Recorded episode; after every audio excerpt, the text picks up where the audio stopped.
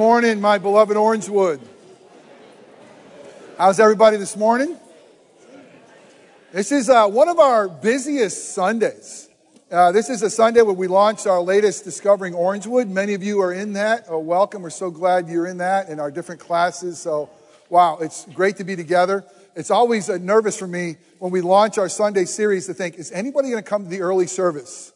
Is it going to be me and no one else? Actually, we had a crowd, which was wonderful, but it is great being with you. If you have your Bibles, if you'll turn with me uh, to the back of your Bibles to Second Peter, we're going to look at a couple of verses today at the beginning and end of Second Peter that help us to understand God's desire for you and for me to grow.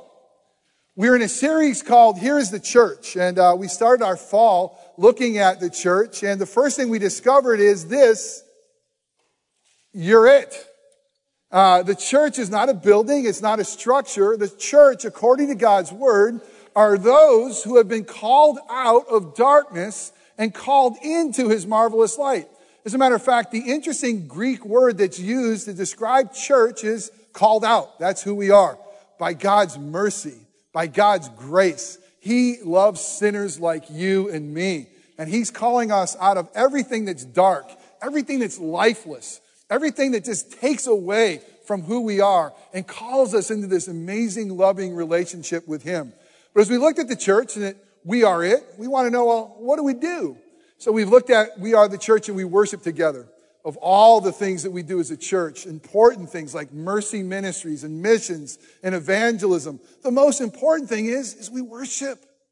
You see, we worship because we were created to worship the God who is, and boy, does he deserve it for who he is. And does he deserve it for what he has done? Of all the things the church does, most things are going to stop. When we see him face to face, we're no longer going to need mercy ministries and evangelism. The cool thing is, we're never going to stop worshiping. We're going to continue to worship. And guess what? We're not going to have to worship anymore by faith. We're going to worship by sight. And he will be with us. Last week we looked at church leadership and how God calls us to leadership. And today we're going to look at how desires to have us grow, church growth. And what does it mean to grow and to grow together?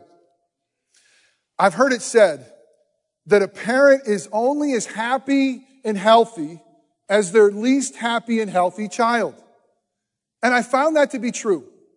I found out it is parents who just love their children. Uh, when their children are hurting, they're hurting. And they usually can't rise above the bar of their least happy or, or healthy child. I think that's true for all of us. I mean, every, every parent has hopes and dreams for their kids, right? I mean, all of us and for our grandkids and, and just those we love, our, our hopes and dreams are these, is that, that they grow. That they would grow in all areas of life. They develop in all areas of life. They grow physically. They grow emotionally. They grow socially. And for those of us that are gods, that are Christians, we hope most of all that they, they grow spiritually. And when your child isn't growing in, in one of those areas, and maybe the rest that they're doing well, but even just one of those areas, it's kind of heartbreaking. Some of you are sitting in that heartbreak right now.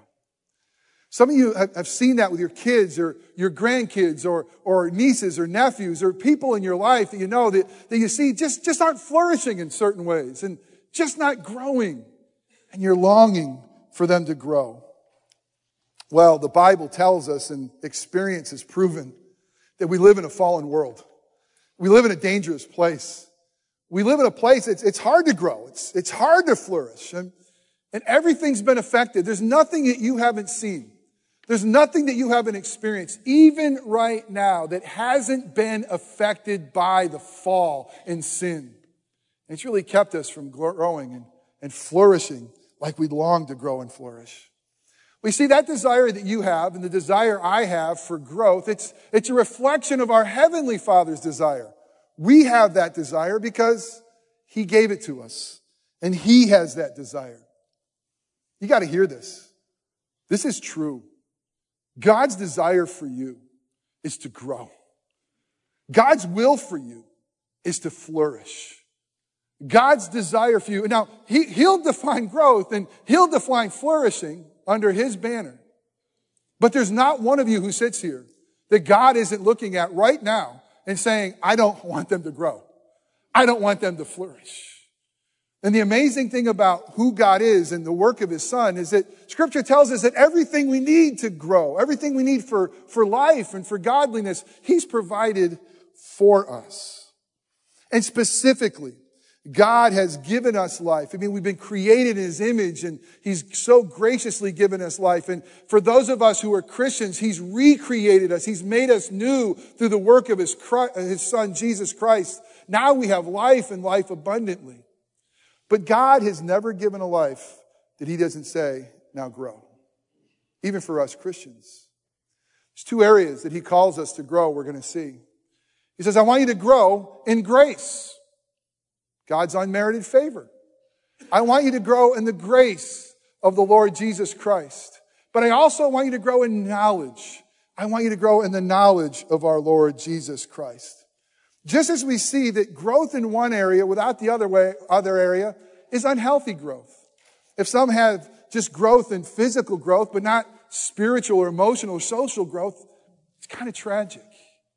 And for us to grow as God intended, we got to grow in both of these two key areas. Grow, grow in grace. What does that mean? We're going to unpack that. And grow in knowledge of the Lord Jesus Christ.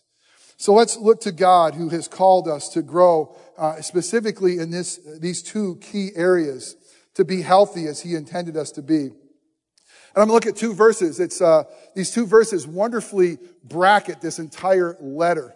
They basically say the same thing, and you can see the whole meaning of this letter in this, these two verses. Let's hear God's holy word, written a long time ago. But because inspired by the Holy Spirit, it'll never lead us astray. It's without error in the original. But most importantly, it's for you. It's for me. This is a word that God wants to speak to you today to help encourage you to grow. Let's hear God's word. 2 Peter chapter 1 verse 2 and then we're going to look at the very last verse, chapter 3 verse 18. Let's start in the beginning.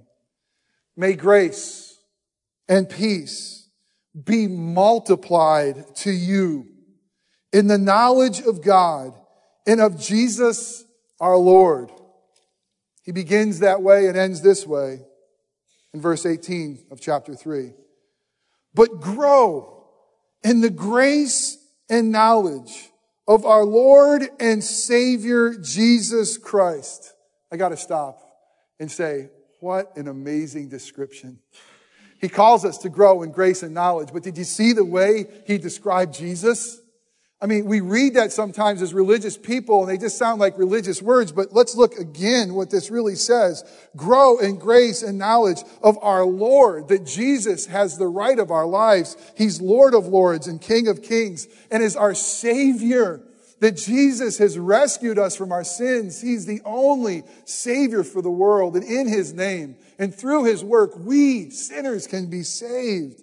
Jesus, His very name means Savior and the Christ, his title, the anointed king that was to come. Grow in the grace and knowledge of that Lord, that Savior, Jesus Christ. Why? To him be the glory both now and to the day of eternity. Amen. Those words are scandalous to some because what is being said there is to Jesus. To Jesus be given what God and God alone be given glory. To Jesus be given glory, majesty, and dominion now and forever. Because why? He truly is God in flesh. Let us pray. And Father, we thank you that you have given us life.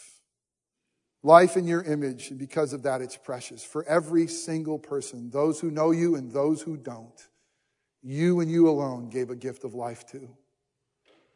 But God, we thank you for this new life this recreated life that you have given to us through the life and death and resurrection of your son, Jesus.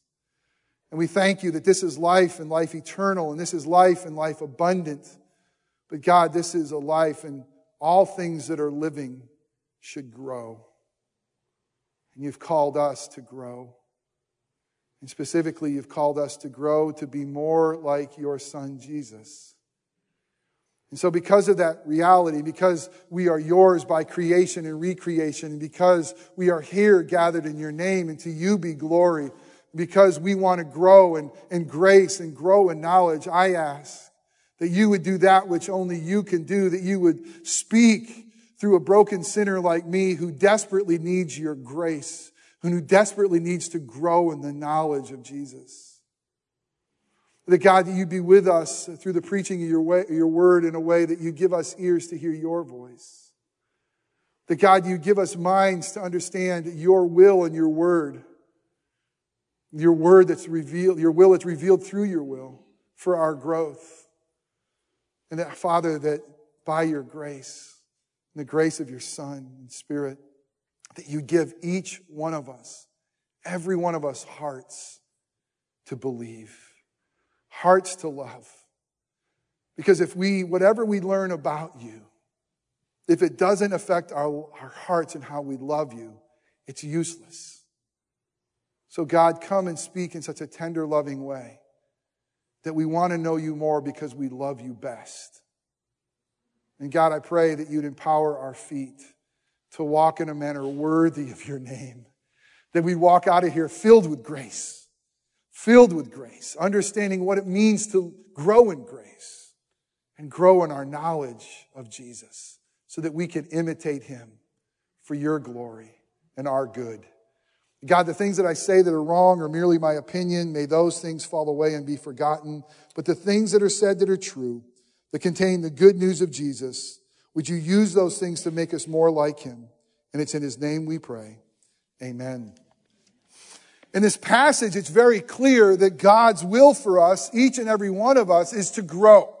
And it's to grow in two specific areas. It's to grow in the grace and knowledge of our Lord and Savior, Jesus Christ. What's really interesting about this is, is this call to grow in Jesus is really a call to become more like Him. Listen to this. Watch this. Because if we're called to grow in grace in Jesus, grace is the found in Jesus. He is the one that's full of grace. If we're called to grow in our knowledge of Jesus, He's the one that's filled with truth. I think of the Gospel of John. Uh, an incredible gospel that God has given to us uh, that tells us about Jesus right from the beginning. He tells us something special about Jesus in the beginning of that gospel. He says that Jesus is God. Uh, he is the Word of God, that He was with God in the beginning. He's eternal, that all things were created by Jesus, that nothing was created that wasn't created by Jesus. And then it says in chapter 1, verse 14, that this Word of God became flesh. I mean, eternal God put on flesh, became man. Incredible. God stayed God, became man, and He dwelt among us. That, that Jesus actually walked among His people. How loving is God? But he tells us even more in that passage. He says this Jesus, he is full of grace. This Jesus, he is full of truth. That if God's calling us to grow in grace, it's from his fullness that we must receive. If we grow in knowledge, it's from his truth that we must be shaped. And right there in John 1, it, says right after that in verse 17 that, that Moses, Moses, the most important prophet of the Old Testament, he had a very important job. He gave us the law of God. But he said Moses gave us the law, but Jesus, but through Jesus, we received grace and truth. It's incredible what this is saying is it's saying to us basically that it's not enough that you know about God. It's not enough that you memorize scripture. It's, it's not enough that, that God's word is a part of your life. Because knowledge apart from grace is useless. Grace apart from knowledge doesn't do anything. And yet in the two we find meat in Christ Jesus. And we are thus to grow in grace and knowledge of, our, of Jesus Christ. It's the only way for us to properly grow. How do we do that? In your bulletin, you'll find an outline. We're going to look at these three things. The first one is this grow in your standing with, with Jesus. When it says grow in grace, it's really saying grow in your standing what it means to be in Christ, being in Christ. Eh, it, really, on the surface, this is kind of an interesting thought that God is call, calling us to grow in grace. What is grace? It's God's unmerited favor. Well, if grace is God's unmerited favor, how do I grow in that? It's to realize as Christians that our standing is all by God's grace in Christ Jesus. Let's just hit pause. This is the good news. No, no, no. This is the really good news. This is, this is the heartbeat of the Bible. This is the grace of God. And here's what it is. The good news of the gospel is not what you and I do for God to be accepted. The good news of the Bible is what God has done for us to be accepted and loved in Christ Jesus. That our standing is now and forever will be in Him. This is really good news. The gospel of Jesus Christ is God's grace to us. Is it now that, that the God the Father loves us? Not because we do good things, not because we try hard. It's not, listen, it's not because of who you are or what you do.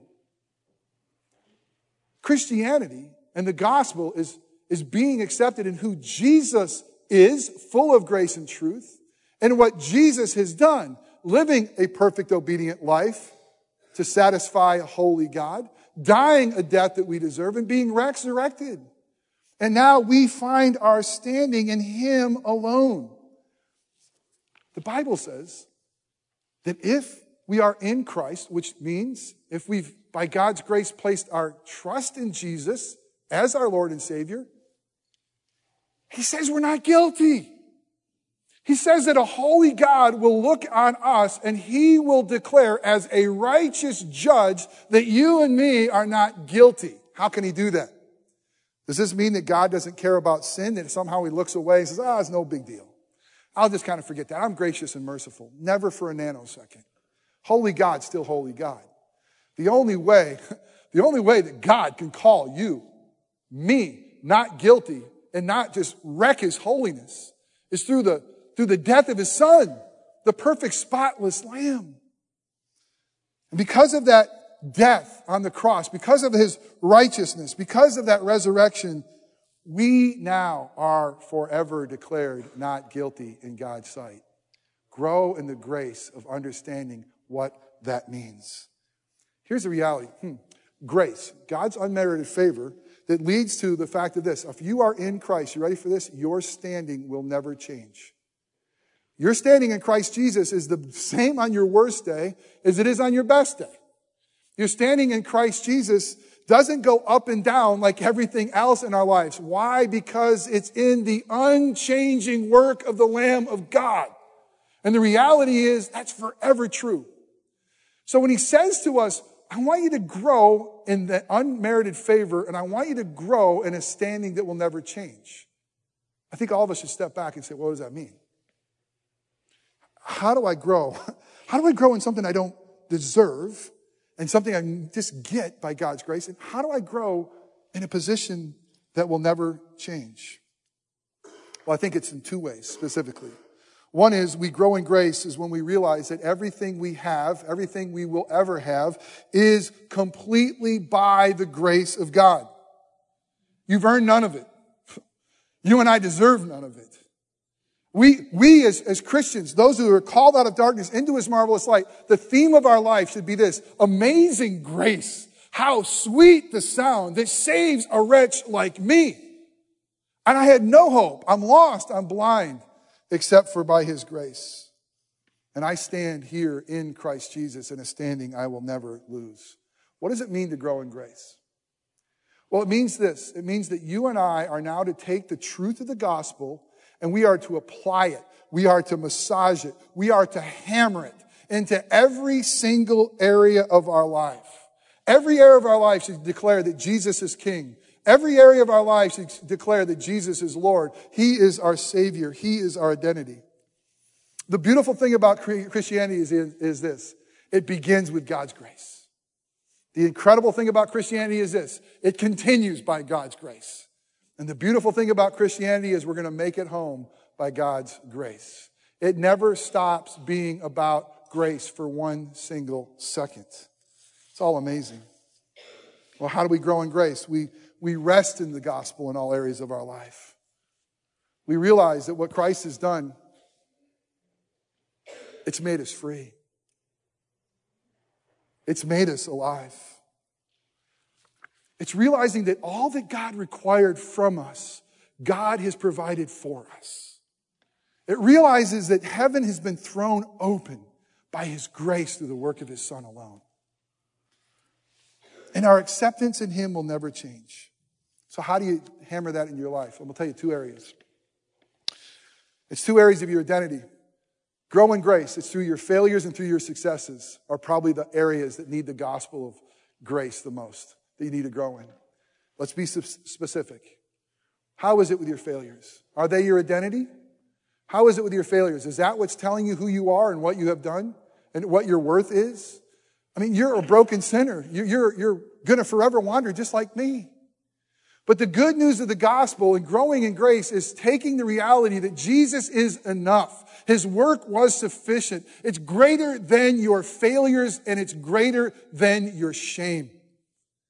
Jesus should identify you. His blood and righteousness alone, not your failures, not your shame. And when you live your life with your head down of, of all that you're not and all that you still stumble to be, and you don't let the gospel give you victory, and you drink the Kool-Aid that tells you that you're not good enough, grow in grace. Grow in grace if you're a child of the King. Because your standing before God will never be your failures. Those were nailed to the cross, my brothers and sisters. Those were paid. Those are done. He brought shame to those on the cross by covering it with his blood. And he robes you with his righteousness. And now he says, You're just free. You want to take the gospel and grow in grace is every failure that whispers to you, you tell the truth of the gospel of Jesus Christ. Repent and believe and be free. But it's not just your failures, it's your successes. Somehow, somehow with Christianity, we think, okay, we got to get jump started with God's grace and then we, we motor along on our own strength. And maybe at the end of the day, we'll stand before God and say, we have something to barter with. Didn't I do good? Didn't I, didn't I tithe enough money and give enough? And, and, and didn't I scripture memory enough? And didn't I do all these things? He say, no, those are like, those are repugnant in my sight apart from Christ. I can't tell you how many times I want to find my identity on my own apart from Christ Jesus and how I have to repent from even my successes and say, bring the gospel there. Because may my identity not be of who I am as a pastor, or a preacher, may my identity be alone in Christ Jesus. And you got to know this as your pastor. I pray that every Sunday. And you got to know I agonize with that. Because the reality is, is I, I, I will feel good or bad about myself of how this goes right here. And applying the gospel and growing in grace says I could preach a lousy, stinking sermon that puts you all to sleep and be loved by my King. That's my struggle. What's yours? Where do you need to grow in grace? Where does shame give you your identity? It shouldn't, Christian. Where does your failure give you identity? It shouldn't, Christian. Where does your success give you your identity? It shouldn't, Christian. Repent and believe and grow in grace. Secondly, grow in your understanding of Jesus. This is basically saying that we, we need to become more like him. We, we stand by God's grace in the beloved, and now we become more like the beloved. I've kind of gotten into this Instagram thing. I, I like social media. I can tell everybody what I'm doing, thinking that they all care. And I love Thursdays. Thursday's my favorite. Hashtag TBT, right? Some of you are like, what you're talking about? You, you're not cool. You're not hip. You're not there. Thursdays, throwback Thursdays. And Throwback Thursdays means that you could post a picture of something that's happened a while ago and, and try to let people know, hey, this is what used to happen. I remember a few weeks ago, I pictured, I posted a T-back, T, a TBT, Throwback Thursday picture of Katie and me when we were dating in college on the beach. I had some friends look at that and say, you ought to be ashamed of yourself. You've let yourself go and it's just not, it's not, it's not good. This last Thursday, I couldn't wait to post the one that's about a picture of my grandma and me, my grandma Blakeman and me. Uh, it sits on my desk. It's a picture that my mom gave me of her mom, and I'm hugging my grandma. And, and this is the woman that every day of her life that I was alive, she prayed for me. And not only she prayed for me, but my earliest memories of her tousling my hair and praying that I'll be a preacher someday. And long before I thought of it or long before I wanted it, I just realized, and she never knew that I would become that here on earth. I'm sure she knows in glory, but she prayed me into this job, and the prayers of a righteous woman availeth much. And so I was able to post this on, on Instagram and say, here's, here's the woman that prayed me into the ministry. And some of you said amen, and some of you said, man, I can't believe that. Anyway, but the reality is, is people saw it, and some people who knew our daughter Jessie, our oldest daughter Jessie, they started chiming in. They could leave a comment, and they said, it's amazing how much you look like Jessie. And when you're kind of that age, it's amazing the family resemblance. You know, it's joy that brings to a parent that there's a family reflection of looking alike and acting alike. See, that's what God wants. You see, God's children are, are to reflect the family image. We're, we're to grow to be more like Jesus so, so that He's seen more in us. I mean, here's the beauty of growing in the knowledge of Jesus as, as we grow, the world can see saying, man, I see the family resemblance. That Lord, that Savior, that Jesus. You look more and more like Him. Second Peter 1 8 says that we can have knowledge, we can have knowledge of Jesus that, you're ready for this? That's not fruitful, that's ineffective. We could have knowledge of him that's ineffective or not fruitful. Why? What does that mean? It's, it's knowledge of Jesus that doesn't reflect who he is. It's knowledge of Jesus that people will look and say, I don't see him at all. 2 Peter 3, 3 through 11. Let me read this to you. It's an incredible passage. We read verse 2 and we ended with the last verse. And, and this is what it says right after verse 2 about growing and multiplying in our knowledge and grace, the grace and knowledge of, of God through Jesus. He says this in verse three, his divine power has granted to us, these are hard words, his divine power has granted to us all things that pertain to life and godliness. It's basically saying everything we need to live life and life in a godly manner has been given to us through the knowledge of him who called, called us to his own glory and excellence by which he has granted to us his precious and very great promises, so that through them you may become partakers of the divine nature. That, that God has given us all we need to become more like Jesus. Having escaped from the corruption that is in the world because of sinful desire. For this very reason, make every effort because of the reality of what Christ has done for you and where we stand, make every effort to supplement your faith with virtue, and virtue with knowledge, and knowledge with self-control, and self-control with steadfastness, and steadfastness with godliness, and godliness with brotherly affection, and brotherly affection with love. For if, if these qualities are yours and are increasing, they keep you from being ineffective and unfruitful in the knowledge of our Lord Jesus Christ. For whoever lacks these qualities is so nearsighted that he's blind, having forgot that he was cleansed from his former sins. Therefore, brothers, be all the more diligent to confirm your calling, your standing and election. For if you practice these qualities, you'll never fall. For in this way, there will be richly provided for you an entrance into the eternal kingdom of our Lord and Savior, Jesus Christ. God says, I want you to look like my son. You stand in him and he's beloved. And I want you to look like him by imitating him because you are dearly loved children, Ephesians 5 1. I want you to do everything because you love him, because he first loved you, and be compelled by the love of Christ. I want you to become more like him and, and grow in these areas because I want you to re- reflect who he is and, and I want you to represent him. I want you to grow because I want you to be more fully alive.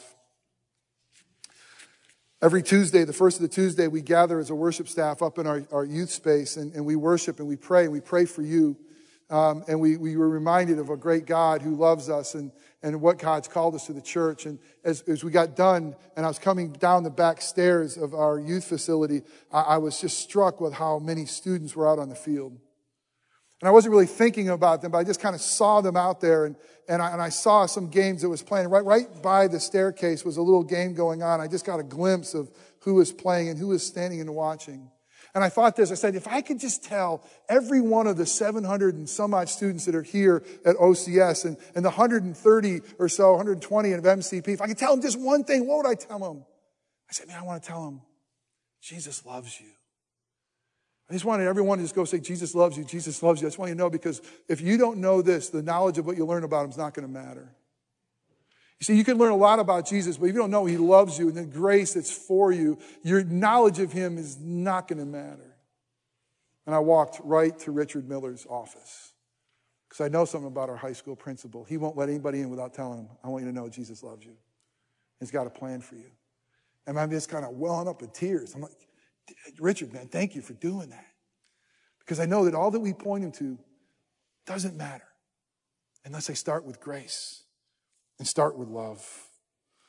And I'm so grateful for our teachers and our administrators who, who continually do that. I'm so grateful for MCP that, that will tell those young people over and over again of a God who is, and a God who loves, and a God who rescues, and the good news of what that God has done for us. You see, knowledge of Jesus begins with grace. It begins with love. It begins with mercy. You cannot learn without love, grace, and knowledge. And lastly, growing together in grace and knowledge of Jesus Christ. It's never been, Christianity was never supposed to be an individual sport. It's not a single swim lane. It's us together. You and me. Guess what? We're the church. We're those called out of darkness. We are to grow. We are to grow specifically together. We are to grow together as the light of the world. So the world will see Jesus through us. We, we are the mosaic. And together as we come together and we grow in grace and knowledge, they see Jesus. And they see the aroma of Christ.